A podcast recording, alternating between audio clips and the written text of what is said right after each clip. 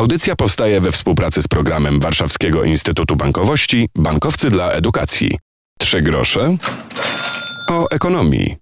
Dzień dobry, Piotr Topoliński, a dzisiaj mowa będzie o ekonomii kraju. Poważny temat. Powstał indeks wiarygodności ekonomicznej Polski. Opracowało go kilkunastu naukowców na podstawie ponad stu różnych wskaźników. Od swobody działalności gospodarczej po ocenę ochrony i bezpieczeństwa pracy i takie sprawy jak praworządność. No i w latach 2019-2021 wiarygodność Polski pogorszyła się, choćby pod względem stabilności systemu finansowego i pieniądza w finansach i usługach publicznych czy praworządności wspomnianej właśnie. Jedynie rynek pracy wypadł pozytywnie. Więcej na temat indeksu mówi opiekun grupy naukowców i przewodniczący Rady Programowej Open Eyes Economy Summit profesor Jerzy Hausner.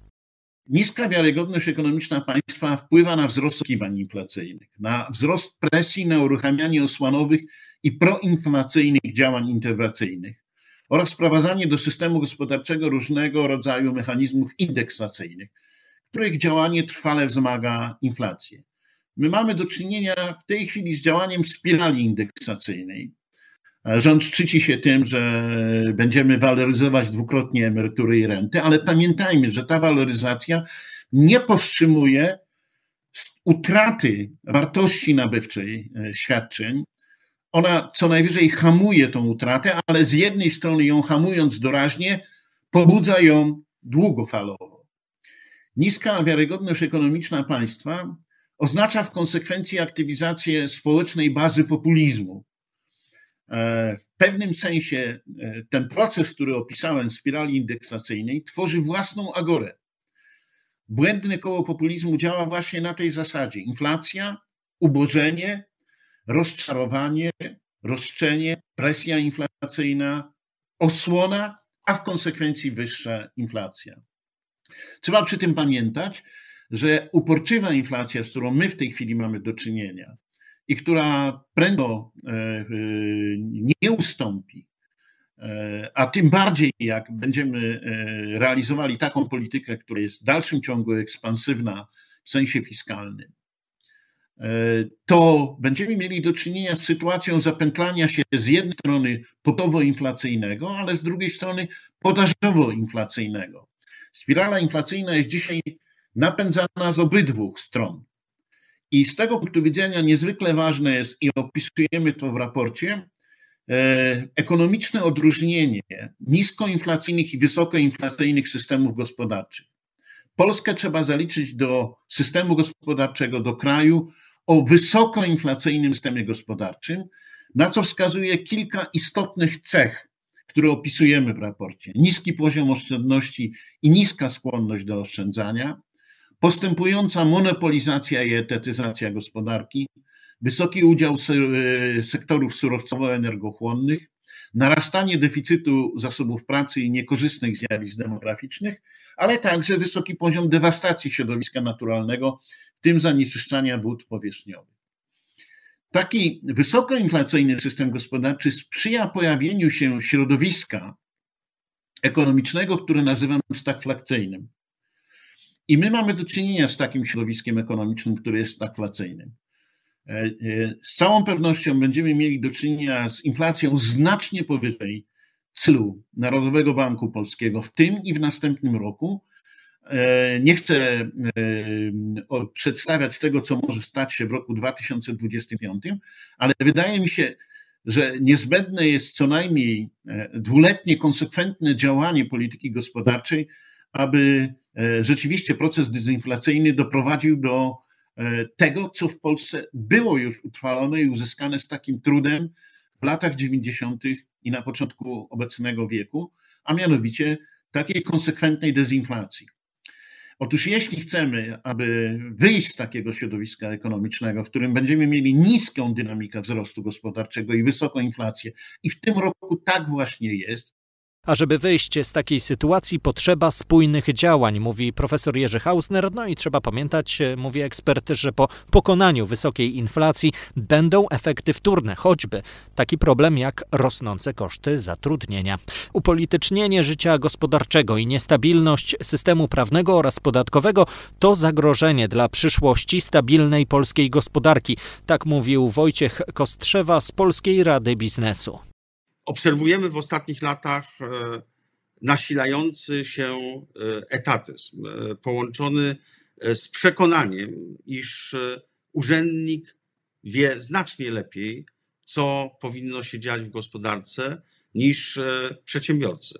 Ta wiara w sprawność urzędnicza, obecna zresztą nie tylko w Polsce, ale szczególnie w Polsce, przypomina mi czasy, w których dorastałem jako kilkunastolatek, e, czyli e, początek epoki Edwarda Gierka, gdzie również myślano, iż państwowe i wielkie jest zawsze lepsze niż to małe, prywatne, zepchnięte do, do jakiegoś narożnika historii. Ja zdaję sobie z tego sprawę, że ostatnie lata również wśród naszych E, dotychczasowych e, partnerów gospodarczych e, obfitowały w narastającą falę takiego etatystycznego populizmu.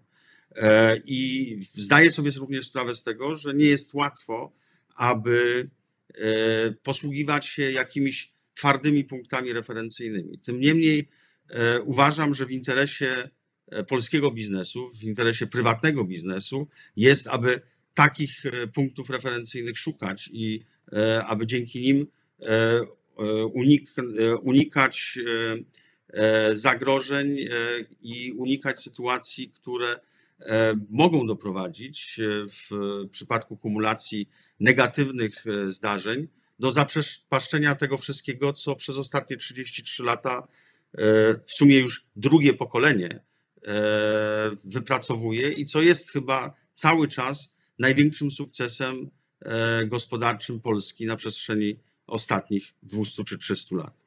I jak dodaje ekspert, wiarygodność ekonomiczna jest ważna, zwłaszcza w kontekście tego, co dzieje się na wschodzie Europy. Musi być zapewnione poczucie bezpieczeństwa, stabilne miejsce w sojuszu obronnym i to wiarygodność ekonomiczna może rekompensować sytuację Polski w mało wygodnym miejscu geopolitycznym, mówi Wojciech Kostrzewa. Jak zaznacza profesor Krzysztof Jasiecki, politolog i socjolog gospodarki z UW, indeks to ważny dokument, który powinien odegrać znaczącą rolę w debacie publicznej. Pod warunkiem, że zostanie dobrze do niej wprowadzony. To powinno być przedmiotem też dyskusji, jak to zrobić, żeby to nie był kolejny indeks, raport i tak dalej, który jest dyskutowany w klubie w Związku Banków Polskich czy na uczelniach i dalej niewiele z tego wynika. Następna sprawa z mojej perspektywy to jest inspiracja, którą on zawiera dla rozwoju ekonomii i nauk społecznych, w tym projektów badawczych, właśnie związanych z tworzeniem indeksów, zmierzeniem różnych zagadnień, o których rozmawiamy, które charakteryzują stan gospodarki i wyzwania dla Polski w perspektywie zwiększania wiarygodności ekonomicznej państwa. No i wreszcie ostatnie zdanie można powiedzieć, że to jest znaczący wkład z mojej perspektywy jako badacza instytucji i modeli kapitalizmu do dyskusji o kierunkach ewolucji kapitalizmu w Polsce. Może wywołać dyskusję, co byśmy chcieli mieć za chwilę. No bo zakładamy optymistycznie, że wojna kiedyś się skończy, y, pandemia przechodzi do przeszłości, no ale pytanie, czy my będziemy krajem liberalnym w stylu anglosaskim, zwłaszcza po wyjściu Wielkiej Brytanii z Unii Europejskiej, jakby to miało wyglądać, czy będziemy, jak to nazywają Niemcy, na przykład Andreas Nolke, elementem takiego kosmopolitycznego kapitalizmu technokratycznego, który y, powstaje w Unii Europejskiej, czy będziemy szukać jakichś wariantów y, socjaldemokratycznych, czy, czy może pójdziemy w stronę etatystycznego kapitalizmu autorytarnego, o czym pisze wielu autorów, że w rzeczywistości już na tą ścieżkę y, weszliśmy. Więc to pokazuje pewne dylematy wyboru i w moim przekonaniu z tych wskaźników, z tych analiz y, wynikają świetne przesłanki do takich dyskusji wychodzących poza tabelę, liczby, wskaźniki w stronę czegoś znacznie głębszego i większego. Zdaniem autorów raportu, by nasza wiarygodność ekonomiczna rosła, potrzeba między innymi przejrzystych finansów publicznych, wprowadzenia obowiązku publikowania w ustawie budżetowej planów finansowych wszystkich jednostek sektora publicznego, no i podporządkowanie ich budżetów regule wydatkowej. Więcej o tym w spotkaniu klubu 2025. To spotkanie poświęcone było właśnie indeksowi wiarygodności ekonomicznej Polski. Trzy grosze o ekonomii polecam podcast. W kolejnych audycjach mowa będzie o cyberbezpieczeństwie i o tym, co zrobić, by nasze pieniądze w internecie nie wyparowały. Wiele zależy od naszych kroków. Piotr Topoliński, do usłyszenia. Audycja powstaje we współpracy z programem Warszawskiego Instytutu Bankowości Bankowcy dla Edukacji.